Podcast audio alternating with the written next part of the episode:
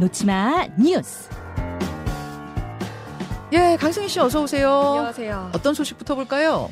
망치로 컴퓨터 부수고 휴대폰 초기화했던 신림 흉기 난동범. 어, 신림동 그 묻지마 살해범의 이제 살해 전후의 이야기들이 막 나오고 있는데 네. 증거를 없애기 위한 활동을 치밀하게 했다 그거죠? 그렇습니다. 계획 범행을 숨기기 위해서 증거 인멸을 시도하는 걸로 경찰이 보고 있는데요. 네. 피의자 조 씨가 휴대폰으로 살인 방법 등을 검색하고 이게 발각되면 안 되니까 초기화했다. 이렇게 진술을 했거든요. 음. 그리고 평소 사용하던 컴퓨터 본체도 망치로 부쉈습니다. 그래서 휴대폰과 컴퓨터로 살해 방법과 사람의 급소를 검색했다. 이렇게 진술을 하기도 했고요. 예. 그러니까 23시간 전, 약 하루 전에 초기화한 걸로 경찰이 보고 있는데, 그런데 실제로 이 경찰은요, 피해자 조 씨의 휴대폰 포렌식을 했는데, 이게 초기화된 바람에 뭐 사건 관련이 있는 검색 기록, 통화 기록, 메시지, 뭐 이런 사진 등을 발견을 하지 못했고요. 네. 그래서 다시 이 컴퓨터와 휴대폰 내용을 복원을 하고 지금 수사를 벌이고 있습니다. 아, 참. 어제 그 서울 전통시장에서 비슷한 흉기 난동 사건이 또 있었잖아요. 네. 근데 이 대- 경찰의 대응이 화제더라고요. 그렇습니다. 이 사건은요, 서울 그 제기동 한 전통시장에서 있었고요. 60대 남성이 40cm 정도 길이의 그 식당에 있던 식칼을 들고 돌아다니면서 그 상인들도 위협하고 행인에게 욕설도 하고, 그러니까 허공에 이 칼을 휘두르면서 배회를 하- 했던 그 사건이거든요. 네, 네.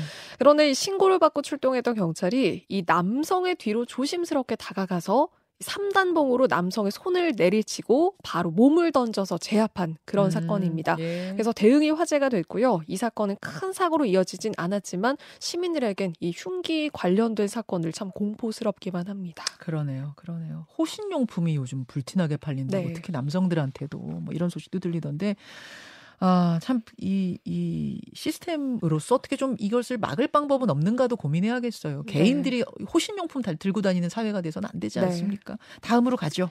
한 초등학생의 담배 연기 고통 호소문. 이건 무슨 얘기입니까? 최근 한 온라인 커뮤니티에 올라온 글인데요. 이게 아파트 엘리베이터 같은 곳에 붙은 글로 보이고요. 저는 초등학생입니다. 라는 그 말로 시작하는 글인데요. 내용은 우리 엄마 아빠는 이웃이 불편할까봐 뛰지 마라, 의자 끌지 마라 하면서 저를 혼내는데 우리 이웃은 새벽부터 밤늦게까지 담배 연기로 저를 괴롭힙니다. 그러니까 제발 머리 아프지 않게, 목 아프지 않게 도와주세요. 라는 초등학생의 호소가 담긴 글인데요. 음. 그러니까 이 아이하고 이 부모는 남에게 피해가 안 되려고 노력을 하는데 주변에는 이 초등학생 보다 그 못한 매너도 개념도 없는 어른이 살고 있는 것 같다라는 그런 온라인상의 이야기가 나오고 있고요. 지금 보여드리고 있는 저 편지예요. 네, 아이가 직접 쓴 걸로. 참 아이가 또 막 또 막 몇몇몇 네. 살이라고요? 몇 학년? 초등학생이고요. 몇 학년인지 몰라요. 네. 어, 아유 참 글도 이쁘게 잘 쓰네. 예, 예뻐요. 네, 아이가 오죽하면 이런 글까지 써붙였을까 부끄러운 어른 되지 말자라는 이야기가 나옵니다. 기본은 지키죠. 네. 기본만이라도 지키죠. 다음으로 갑니다. 배송 중 쓰러진 택배 기사 위에서 성금 모은 아파트 주민들. 어, 벌써 따뜻한 느낌이 드는데 어떤 아파트에 어떤 사연입니까? 경기도 수원의 건선구에 있는 한 아파트에서인데요. 네. 택배를 담당하던 택배 기사가 지난 17일입니다. 배송을 하다가 가슴 통증을 호소하면서 쓰러졌습니다. 어, 혈관 내에서 혈전이 발견된 그런 또 이제 치명적인 일이었고요. 결국 수술을 받고 입원을 바로 하게 됐거든요. 어, 예. 그런데 문제는 담당했던 택배 배송이었죠. 음. 어, 갑자기 부부가 원래 함께 일을 했었는데 네. 부부가 일을 못하게 되면서 택배가 밀렸고요. 주민들이 기다릴 수밖에 없게 네. 됐고요. 그래서 이 아내가 주민들에게 양해를 구하는 문자를 보냈습니다. 네, 네. 어, 그런데 이 문자를 받은 한 입주민이요. 아파트 단체 채팅방에 이 내용을 공유를 했어요. 단체 채팅방, 네. 카톡방 같은 거. 그렇습니다. 예, 예. 부부가 열심히 배송하는 모습을 입주민들이 그동안 봐왔던 거죠. 그래서 병원비 보탬이 되기 위해서 성금을 시작을 했습니다. 아. 이틀 만에 107세대가 참여를 했고요. 248만 원이 모였습니다. 음. 그러니까 기사님이 함께 사는 공동체 일원인데 건강한 모습으로 다시 뵐 수 있길 바라는 마음으로 조금씩 성의를 모았다는 게 입주민들의 의견이고요. 어, 이 성금을 전달받고 택배 기사님은 어, 너무 눈물이 났다라고 음. 전했고요.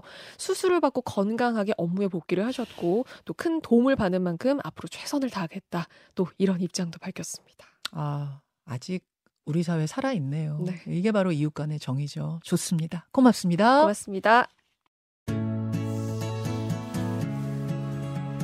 김현정의 뉴스쇼는 시청자 여러분의 참여를 기다립니다. 구독과 좋아요, 댓글 잊지 않으셨죠? 알림 설정을 해두시면 평일 아침 7시 20분 실시간 라이브도 참여하실 수 있습니다.